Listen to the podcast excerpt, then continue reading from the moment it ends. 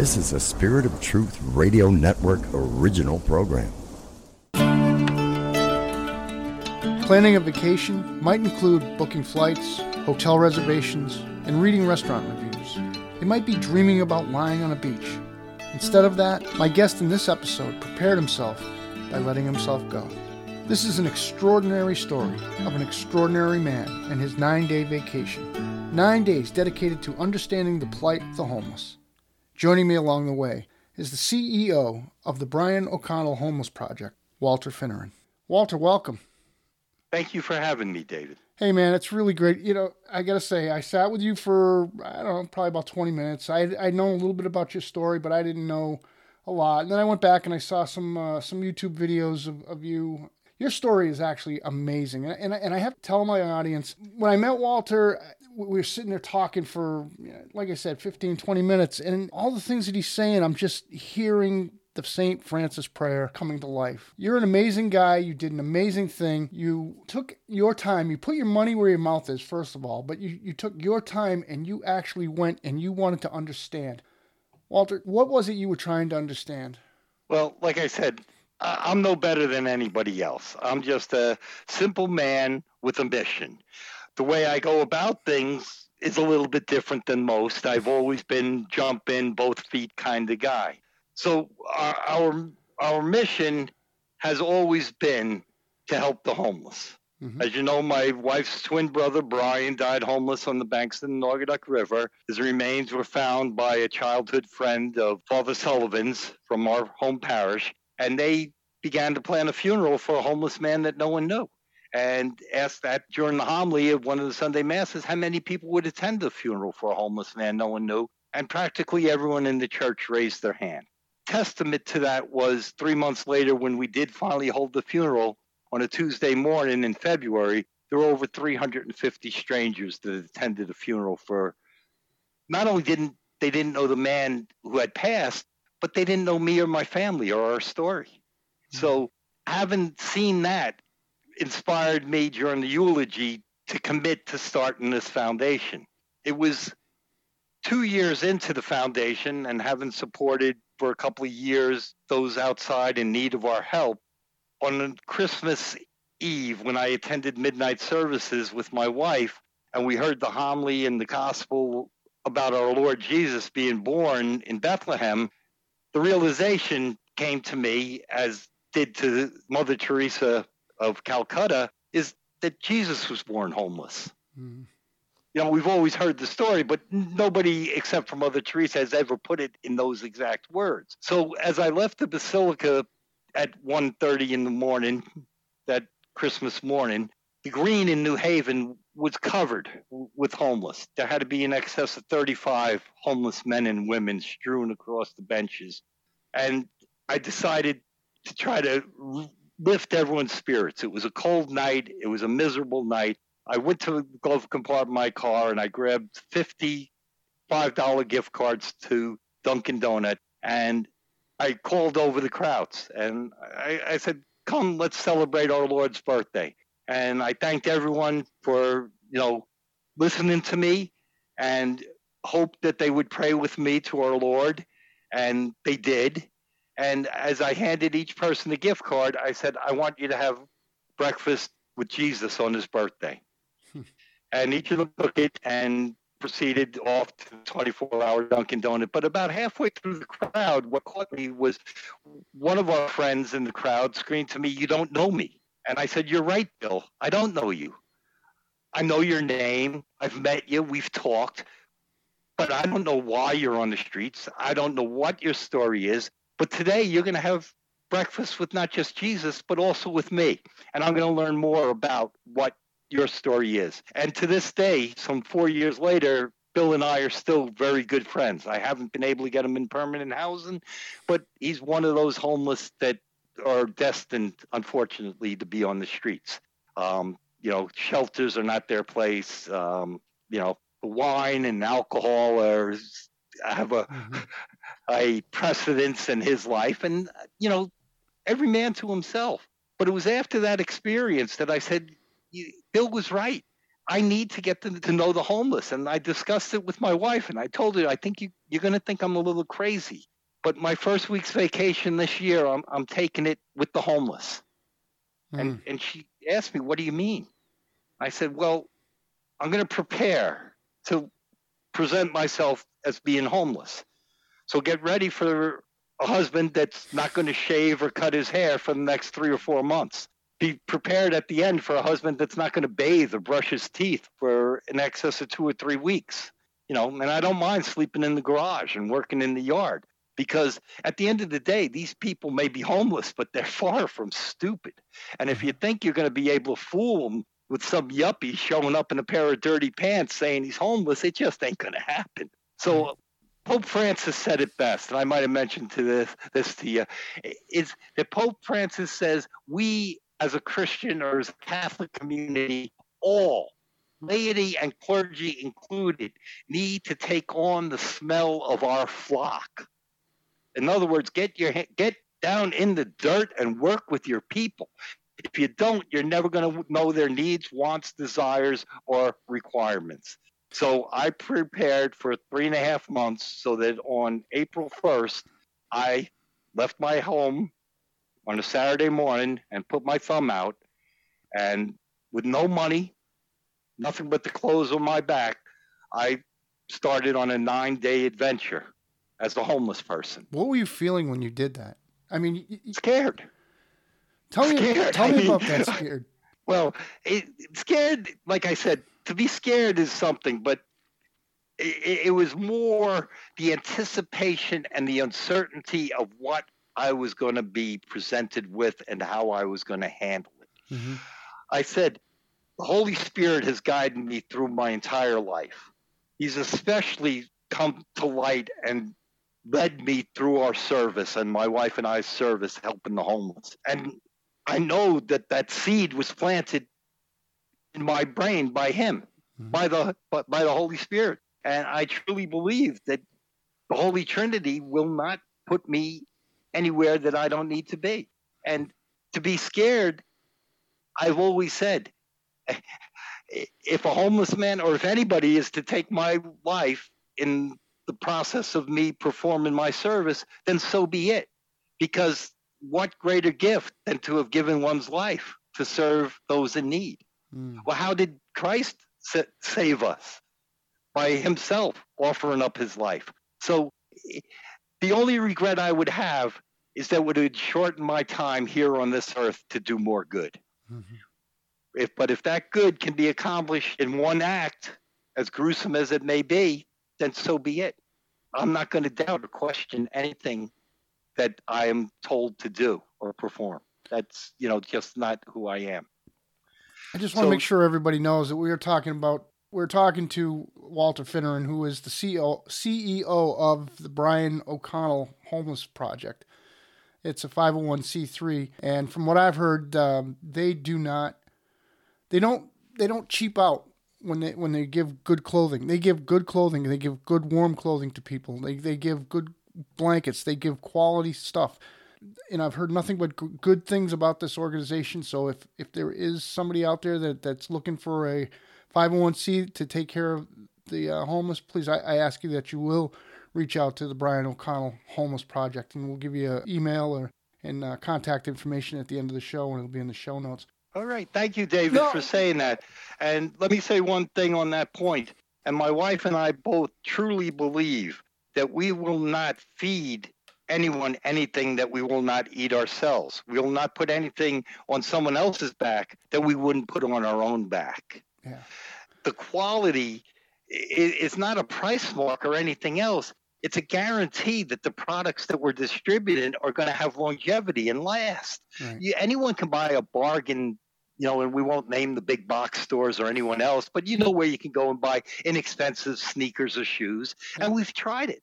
I, you know, the first year I gave out 300 pair of shoes. One of the big um, tag stores from down south offered me a tremendous deal, um, knowing we were a 501c3. But the issue was, is a week or two after we distributed the shoes, people were coming back and they were talking to us. Not the people, the shoes were talking to us. The soles had separated from, you know, th- oh. this is hard work. to say that you need work clothes, these people are working 24 7 surviving.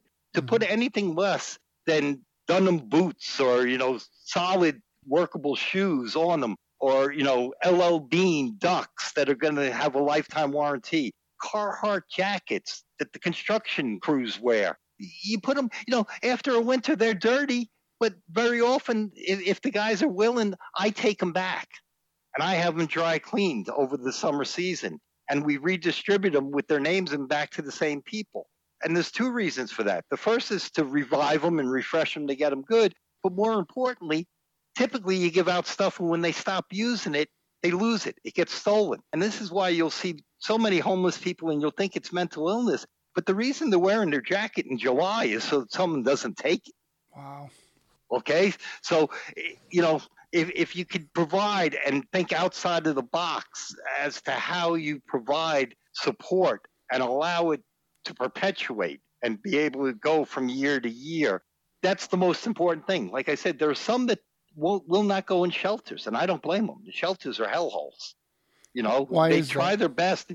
Why is that? Because they're full of people like this world that are trying to get over on someone.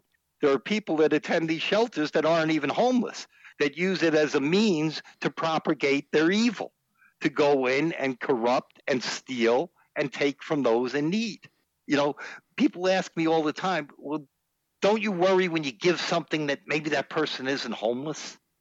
Well, it's on the same note of stealing. Mhm. If someone is willing to come to me and assume the identity of being homeless to reap the rewards or gain of something that was intended for the homeless, that's stealing at its worst.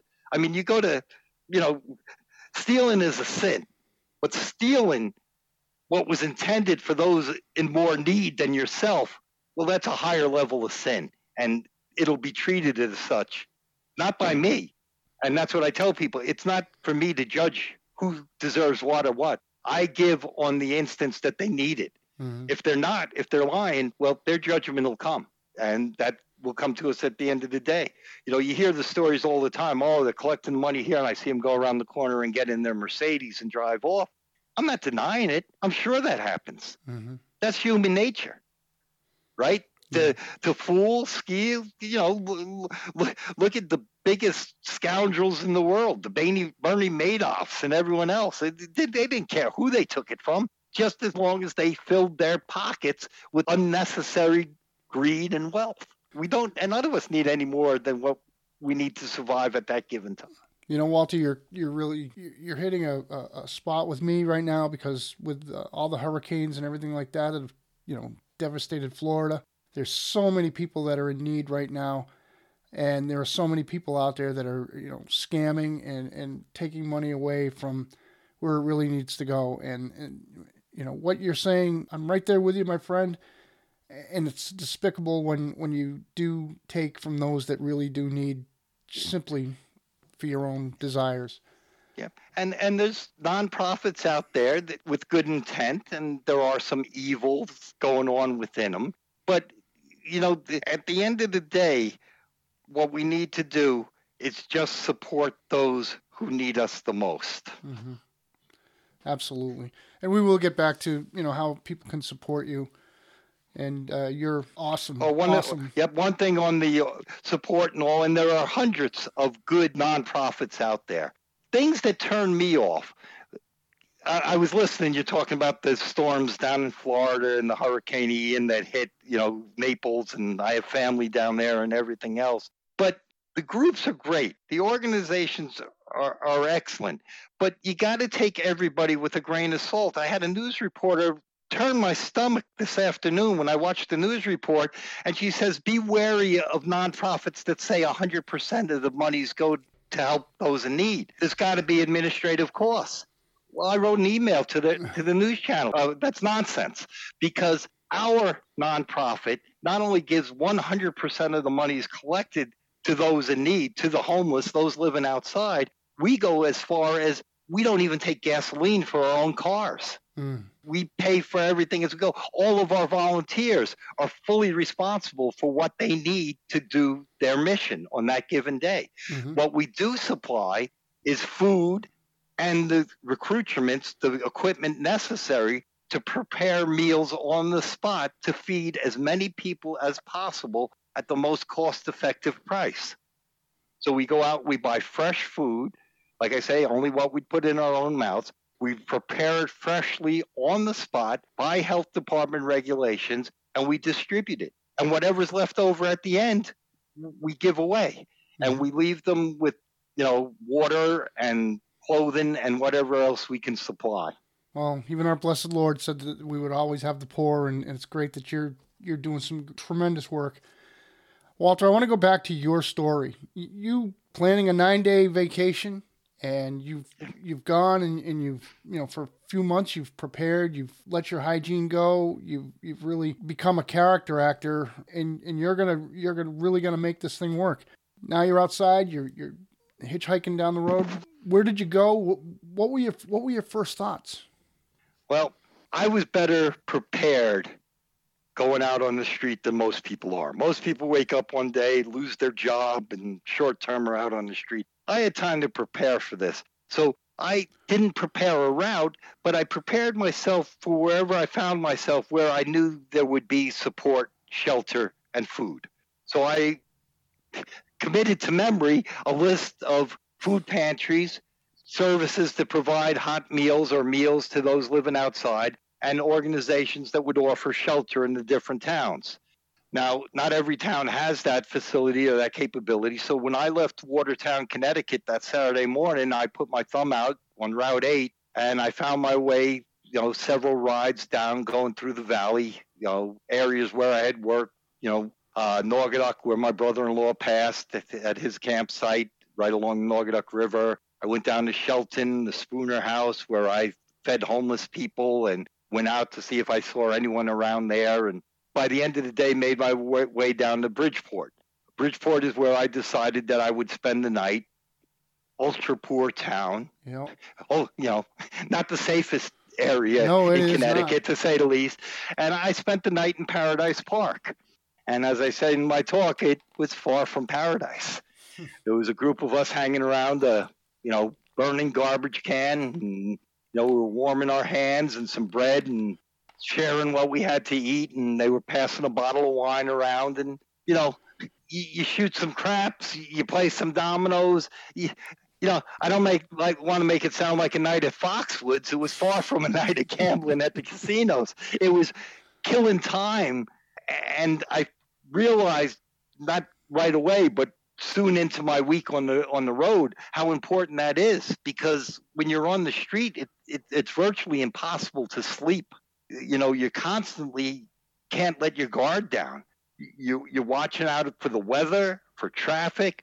Uh, you know, the criminals, the people that are going to want to hurt you or rob you. Mm-hmm. So you know, you sleep with one eye open, literally. You know, uh, I again, I got accustomed to what I was in store for. I talked to people about staying in shelters, and when you the nights I did get to sleep in a shelter, the tricks I learned was, you know, you sleep with your shoes under the legs of the bed because they're so good they'll steal the shoes off your feet while you're sleeping.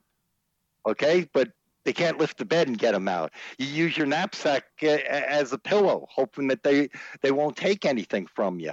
Um, you know, I, I spent nights sleeping in the, that night in Paradise Park. I didn't sleep at all. I left the park around one, two in the morning, and I walked, sat on the curb, prayed, said the rosary uh, dozens of times, prayed for my wife, and you know, just prayed that the night would end. And finally, the sun rose, and I walked out to 95 and put my thumb out and headed for New Haven to do it all over again. Wow. At any point, did you, you know, through this nine days, did you call your wife? No, I had no phone. No. I had no money. The money that I collected, collecting bottles or panhandling, barely put food in my mouth. Yeah. I starved for the better part of the time I was out there. I had three decent meals at shelters that I found in Middletown and in Danbury. And my final, so the way it went, it went from Watertown down through the valley into Bridgeport. The next morning, I was able to grab a ride from a truck driver, a real nice guy, got me I, I wanted to go up to Middletown, but he got me up as far as New Haven. Um, So I spent some time in New Haven, but Middletown for that night, that was my destination. Middletown, Connecticut is probably have has the most abundant homeless population of anywhere in our state.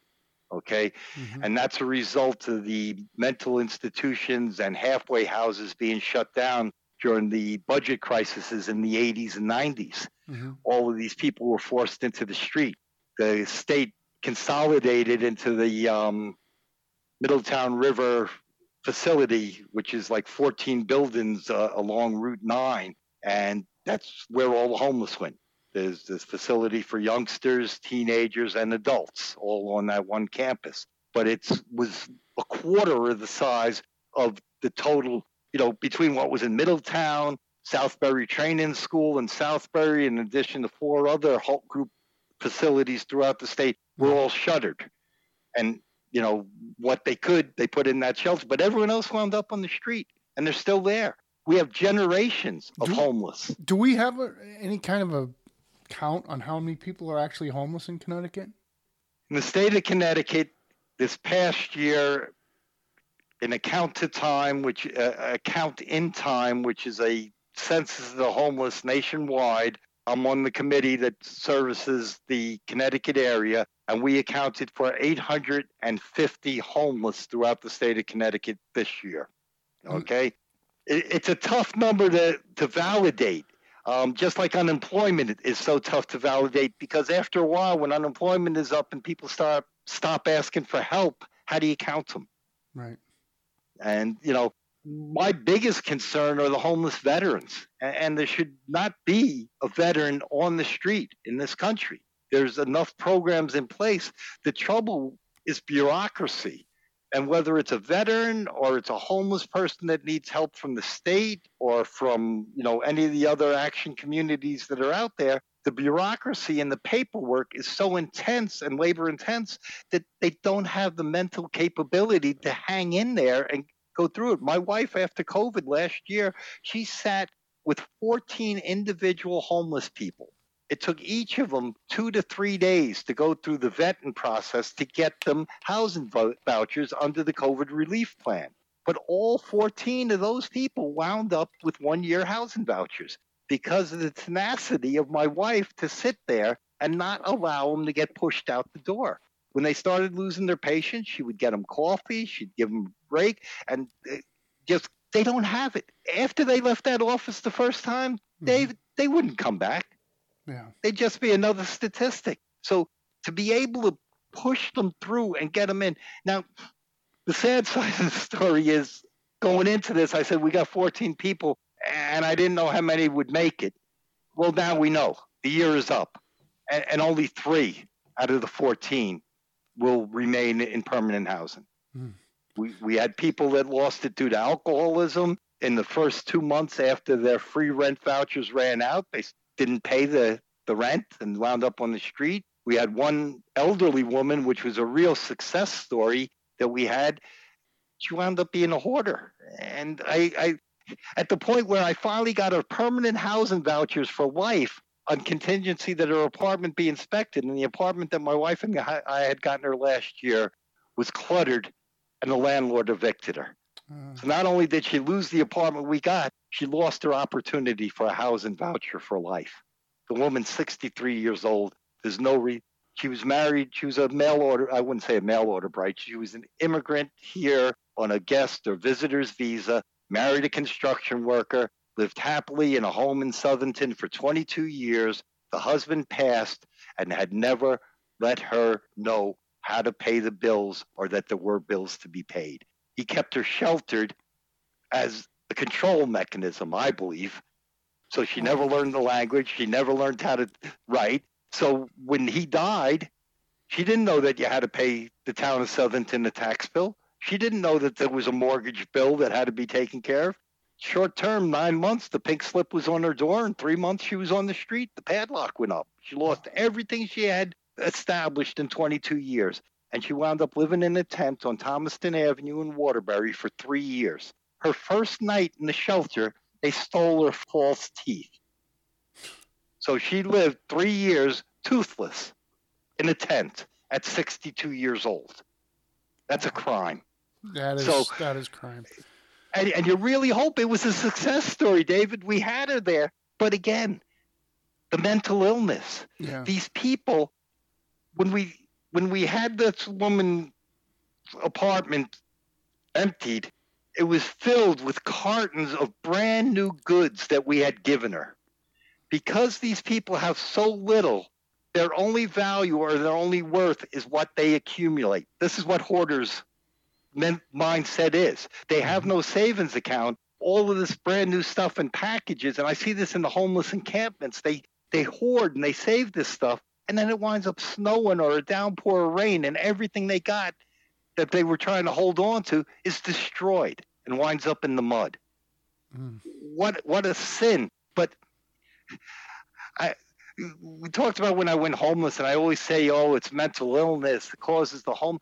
I began by my ninth day when I finally wound up across the whole state and wound up over on the the west side of Connecticut in Danbury. I was losing my own sanity. I, you know, I had spent two nights in shelters. I had spent six nights in the street, sleeping in the gutter. I spent one night that rained in a dumpster. You know, it was probably the best night's sleep I had once I got over the rats running across my feet. But, you know, I had a roof over my head and I good insulation. You know, the Mhm. cardboard kept me dry and warm for the night. But, you know, the idea that everybody, these, these people don't have any self worth, that they collect goods to try to give value or purpose to their life, they don't even wind up using the stuff that, in all good intent, was to help them live better. Mhm. This poor woman, Grazina, when she got thrown out of the apartment, she was still wearing dilapidated, torn, used clothing. Yet she had boxes full of brand new stuff that we had given her. The pastor who had helped her move into the apartment and got her the furniture and the kitchen supplies, everybody was giving her stuff. And, and she just accumulated it to such a point that it was her downfall. That's what caused her to lose her housing. Hmm. What sort of how do you make any rhyme or reason out of that? It- you or I would say, you know, oh, aren't they smarter than that? Well, obviously not. Yeah. I've never walked in their shoes, but you have. So let's go back to your let's go back to your your journey, uh, this nine day journey, and, and now you said that you had, had gone to shelters that you had actually done work with in in the past. Yes. Did anybody Well, let me start with the shelters. The first shelter I stayed at was in Middletown, Mhm. but it was at the end of my trip when I was starting to lose my sanity, and I, I virtually had a breakdown at one of the shelters, Good Shepherd Shelter over in Danbury, and I, I broke down in the arms of a counselor who I had served Christmas and Thanksgiving with the year before. I worked behind the counter as a volunteer with them. But obviously, my disguise was so good that he took me for another homeless person. And honestly, I'm glad he did because he was the one that allowed me to regain my sanity to be able to make it back home again. Mhm. I, I might have wound up on the streets forever. I doubt that my sanity would have gone that far, but you know, you begin to question, you know, where do I live? Who am I? Where do I belong? Type of thing. So, you know, the shelters are a great place. The food kitchens, soup kitchens are all wonderful places to go in. The issue we have with the shelters is the safety concerns in the shelters, especially for the women. The women are assaulted on a regular basis. Okay? And I don't want to cast aspersions or any disparity against any one group, but a lot of people are required to do service time as a condition for parole or other releases. And they're put in these positions and they use these positions to their advantage to take advantage of those that are less fortunate. Really? Yeah. Wow. And I know this for a fact. Okay? And and that's a shame because how do you vet, you know, it's great to, you know, how do you qualify people for volunteer service? It's Right. really you know and if you're forcing people to do volunteer service as a means for their parole release they can't even supervise these parolees never mind who they're putting in in harm's way putting them out there Wow. you know that I mean, the shelters do a great job, and I, I, I love everything that St. Vincent de Paul and the other groups do throughout the, the, the country. But unfortunately, they're understaffed, undersupported, and as a result, there are holes in the system that are allowing vulnerable people to be taken advantage of. So when you get people that tell you they won't go into the shelter and you press them and some will tell you and some won't, but the horror stories I heard, you know, hmm. I, I slept better in the dumpster that night than I did in the shelter. Not to mention in the shelter, you, you know, they don't allow drugs or alcohol, but they find their way in. Mm-hmm. The fights break out. There are weapons. There's dangers. You know, people are held up. You know, I wouldn't say at gunpoint, but I I witnessed people being held up at knife point. You know, you know, a nice pair of shoes, you don't stand a chance holding on to them. You know, they're taken from you at, at any chance that, that, people get. So, you know, you you hang on to everything for dear life. You protect yourself and you shelter yourself so, so that you can. Your uh, life in the shelters are is basically just a desperation. It's it's to prevent you from freezing. Yeah, but but I mean, it's you're constantly in a in a state of desperation. It sounds like. Well, the, and homeless is a state of desperation. The shelters are no better than being on the street. Is what I'm getting at. It's mm-hmm. you know, it's the same battles and challenges you have sleeping in the gutter. You have sleeping in the shelters. And I, I realize they have a need and they have a, a purpose. But part of the other problem is the homeless and them not want to go in there. A lot of these homeless have pets. Mm-hmm. And, you know, they'll freeze. You talk about how many homeless. Well, we have six less in Waterbury this year because six died. Okay? Froze to death under porches. They won't go in the shelter because they won't take their animals. Well, their animals are their that's their companionship. That's their safety net. That's everything to them is that dog. Many of mm-hmm. them go hungry themselves to feed their pets. You know, I, I've given a sandwich to a guy and he give half that sandwich to his dog. Wow. Okay. So, you know, they're, they're humans. They're just, they're no different than you and I. Eh, the, the only difference is they hit a hard time. And so many of us will experience a divorce or a loss of a job. And to most of us, it's a stumbling block and we get over it. But to some, it winds up being a spiraling depression and leads to homelessness and very often death. So, you know, how we handle our situations, every person is different, and how it attacks them and how they're treated after affects them. Mm-hmm. So, the human psyche is a very delicate thing. And I think the most important thing when dealing and anybody listening has to work with the homeless or help the homeless. To me, the most important thing before you give them anything, learn their name. I, I, met a guy the other day and he wouldn't give me his name and he wouldn't give me his name. I, I finally I said, Why won't you give me his name? He says, Well, they just call me Ghost. And I said, What does that mean? He says, Well, I don't exist. I'm invisible. And I did finally get his name out of him. And, and I tell you what, this next day and the day after, when I did greet him and I greeted him by his name, mm-hmm rather than by ghost or by hey you you need a sandwich you know be able to talk to him and hold a conversation it it turned that guy's psyche right around his whole outlook on things changed maybe it was just me but he saw it as one person somebody actually cared enough to learn who i am and what what i i may not be able to give him everything he needs david mm-hmm. but what i can give him is the support that he needs to move forward, to try to better himself. And, and that's so important. I have two veterans up in Torrington that won't go in the shelters. They like to drink. They're both Iraqi veterans. Mm-hmm. They served together six years. They were discharged together. They got an apartment together and they couldn't keep it together even with their, you know, veteran benefits. They found that, you know, booze was a little bit more important than rent.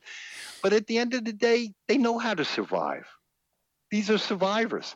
So they're living in tents, and the tents get knocked down with the rain and the snow. And they said, you know, we could really use something better. But the problem is, I, you might ask, or somebody asked me, where do they sleep?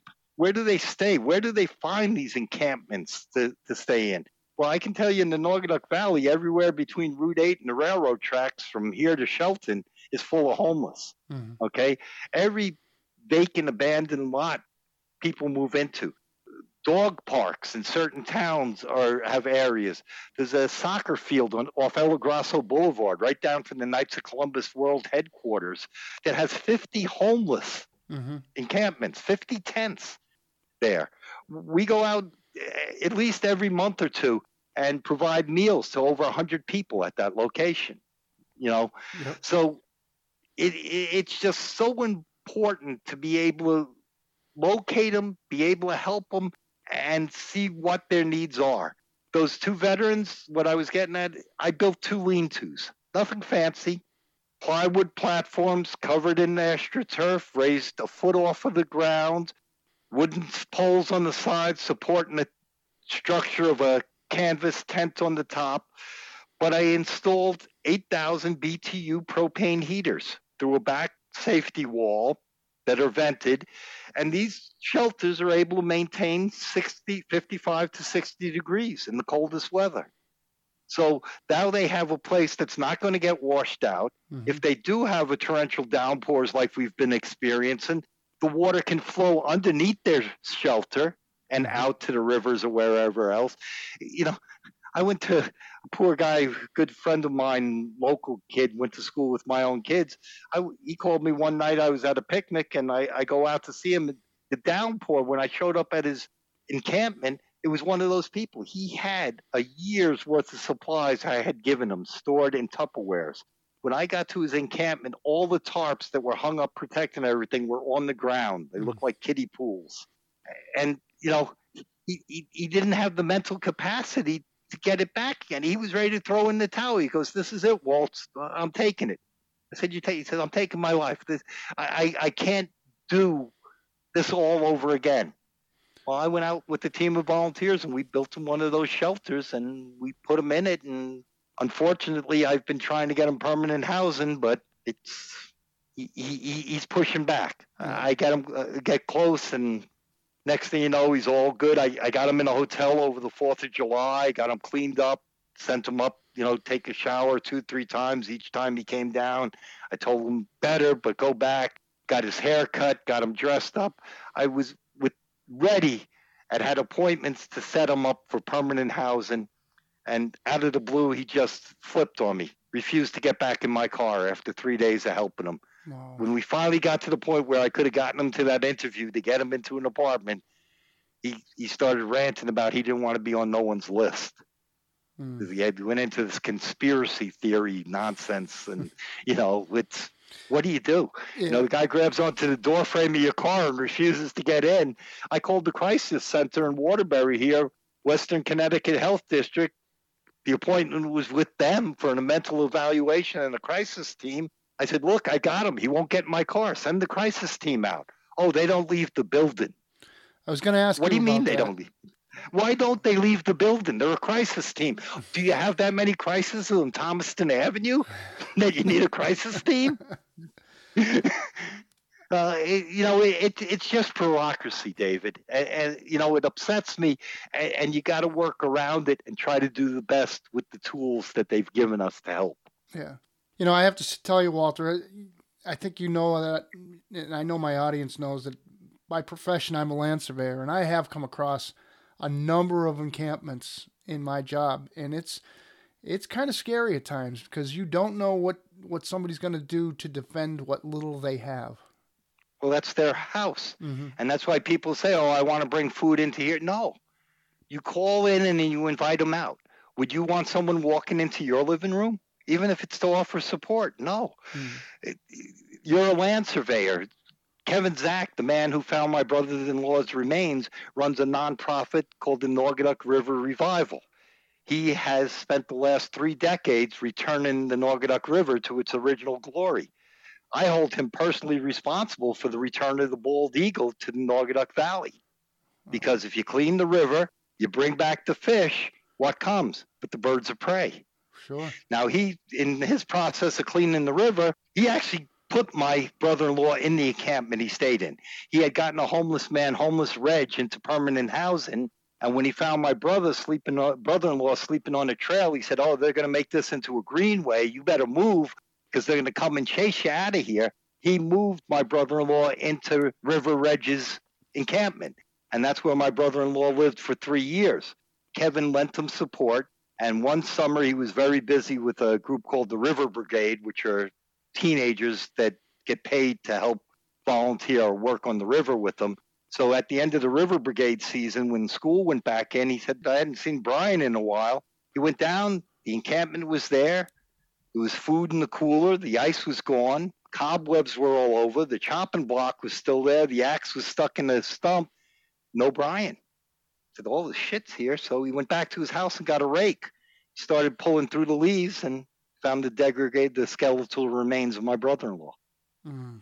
So, you know, your fact that you're going in and you're seeing these things, that's what Kevin sees. And, you know, he tries to, you know, help where he can when he can.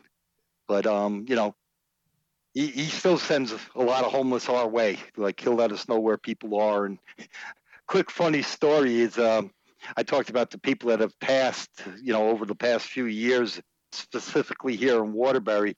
And we'll get a call occasionally from the mayor's office and they'll ask my wife about a particular homeless person that was found and if we knew anything about him.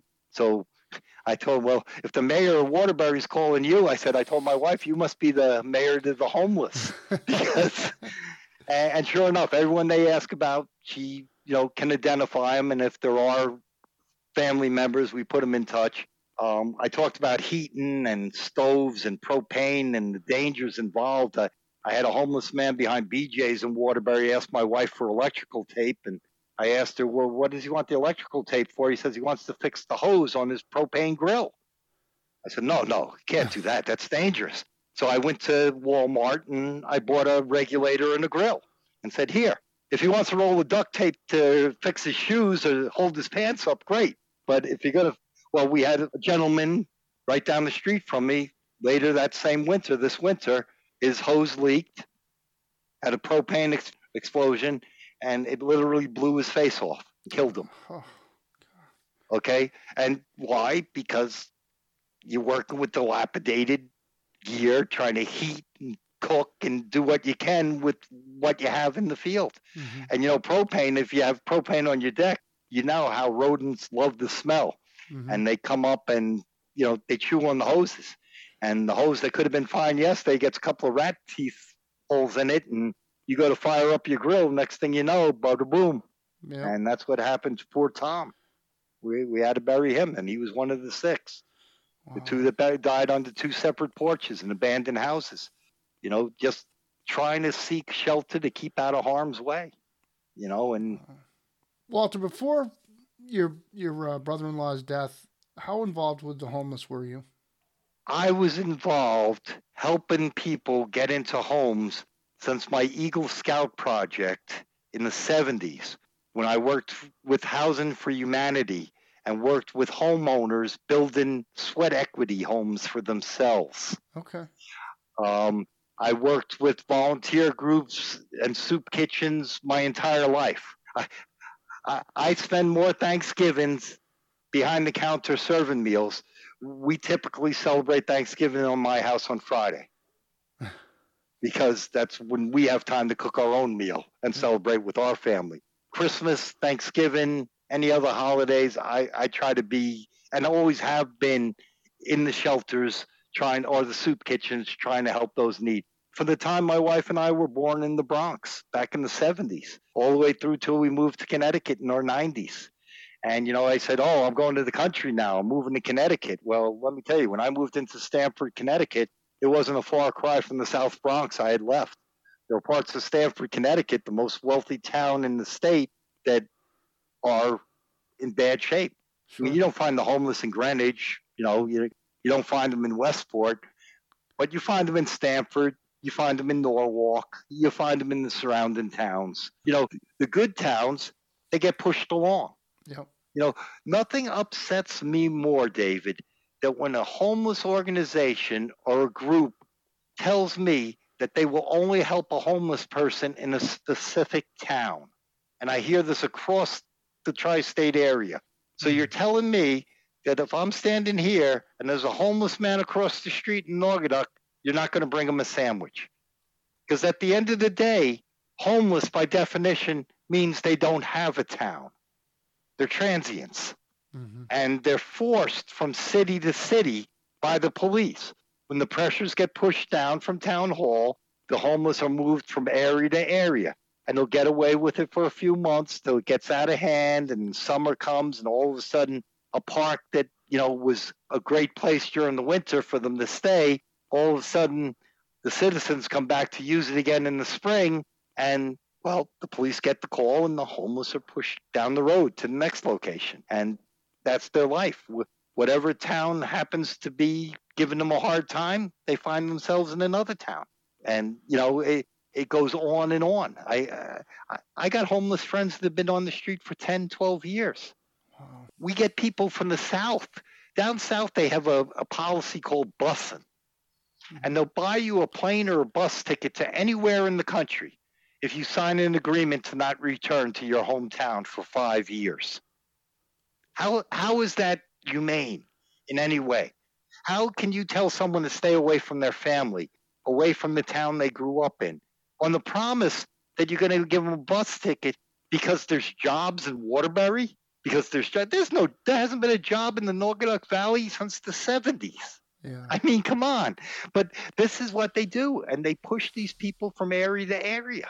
It's a vicious cycle, and now you have people from the South who are thrown into New England and expected to survive yeah. in winters that they've never experienced in their life.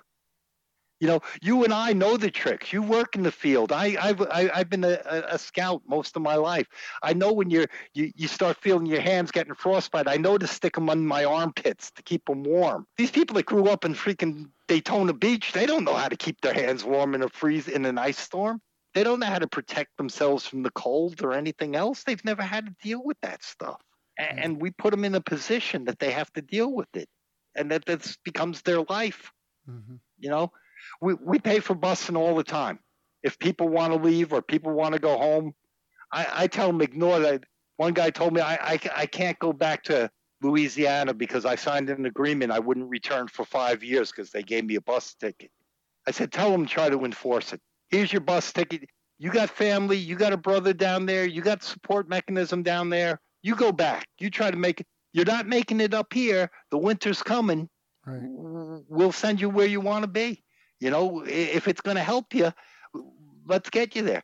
That poor woman, uh, Grazina, we were all set. We were working with the State Department. I was going to pay for a plane ticket back to Yugoslavia, but then they invaded her country.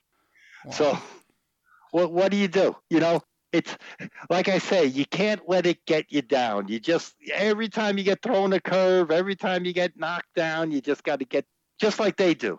I said if everybody was to give up, if I was to give up the first time I got thrown a curve or somebody didn't help us to it, you know, this would have ended years ago.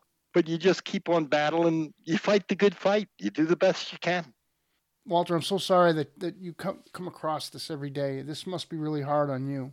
To see people in need hurts me deeply.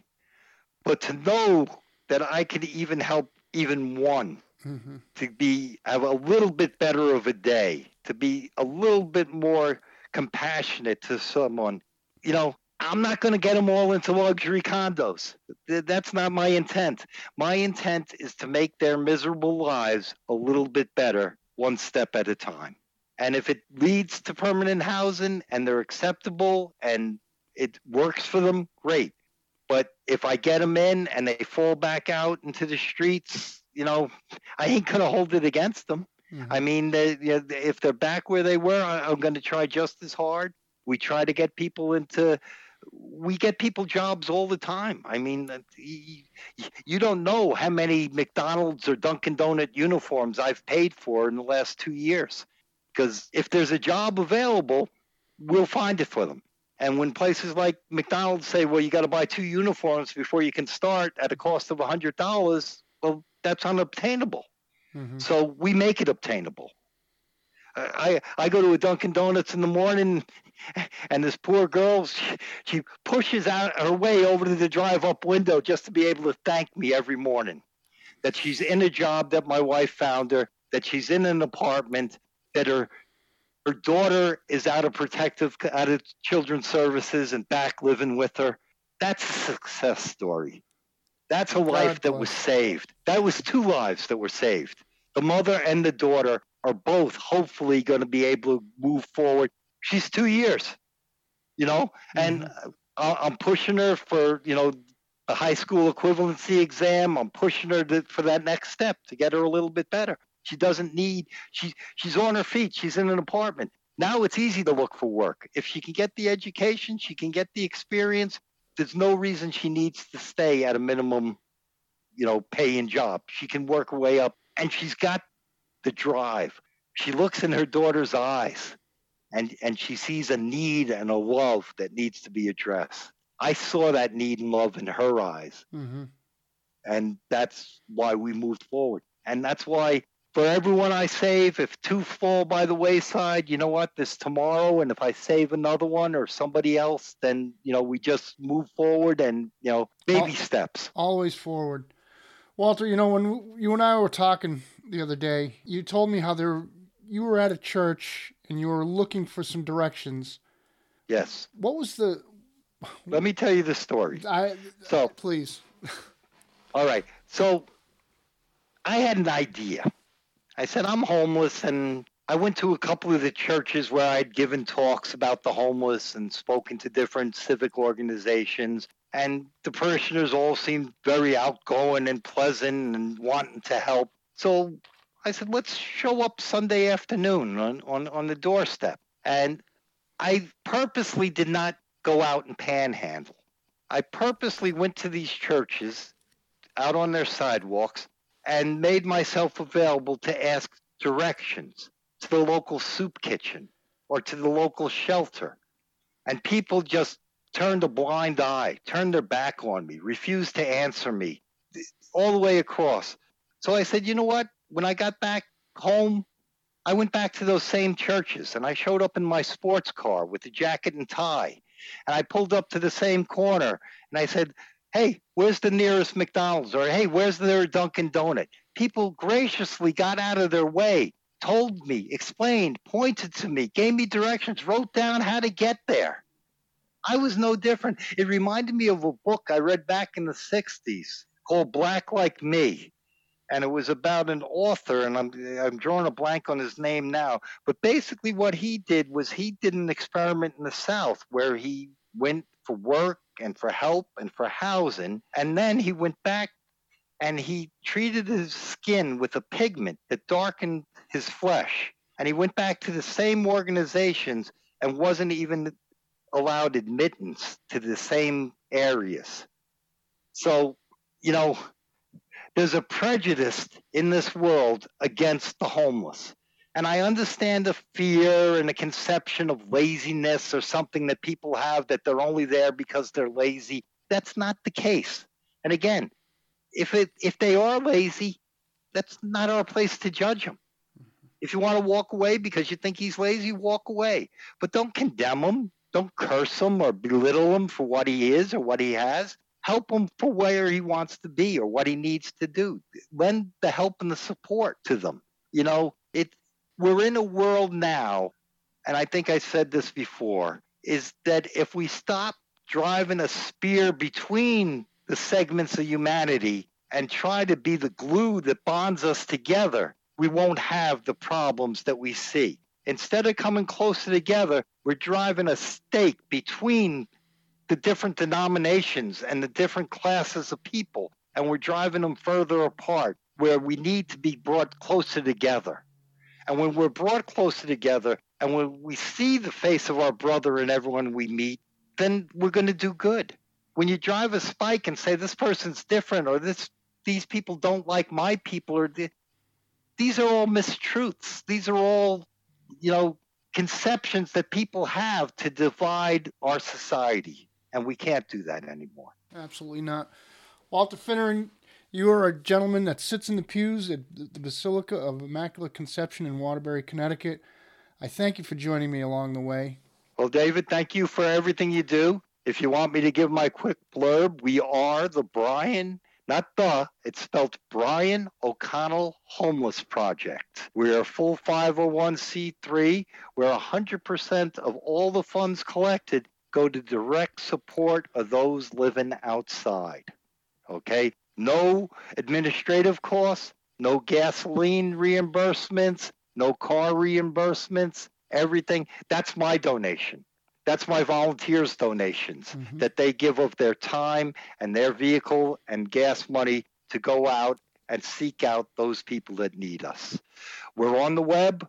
You can Google search Brian O'Connell Homeless Project. We distribute a product called the Brian Bag, which is nothing more than a blessed bag that we put our own name on it, but we have a specific formula that every bag, and there have been over 50,000 distributed by us in the last three years to homeless. And the Knights of Columbus and other church organizations throughout the country have distributed in excess of 200,000 Brian bags. That's great work you're doing there.